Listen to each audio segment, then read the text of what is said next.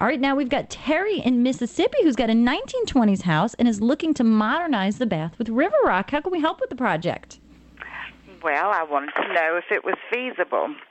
What do you use to hold it down? And do you grout it?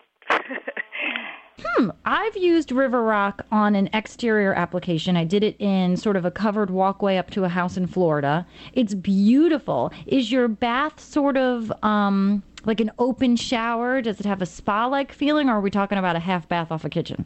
No, it, it's a full bath, but it's a very, very old house, and we're having the problem of um, not being able to use like ceramic tile or travertine or anything because it's so unlevel, and we've tried to level it, and the house is still sinking, evidently. Oh, Um, so it's still moving.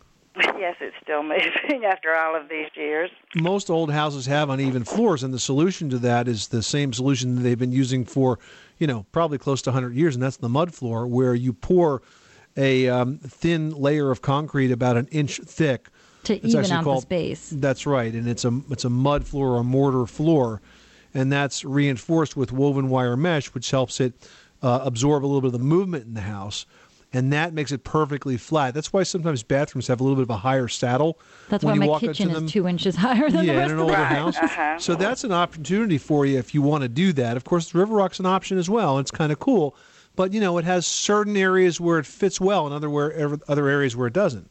Now, Tom, when you're doing a mud floor as your Mhm. base for tile, Yes. do you use that as your mastic, or do you let that set and then put a tile adhesive on top no, of that? you let that set and dry, be completely dry, and then you use a, a thin set adhesive on top of that, and then it adheres it to the mud floor. Mhm. But I'm telling you, it's a lifetime floor where you do it. You do it right. Mhm. I mean, it's gorgeous.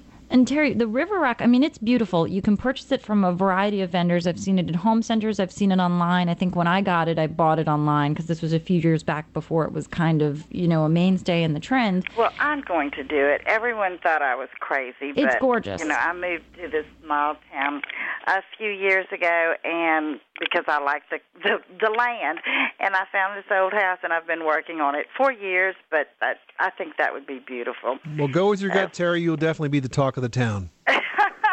I already am. I believe it. Terry, thanks so much for calling us at one eight eight eight Money Pit.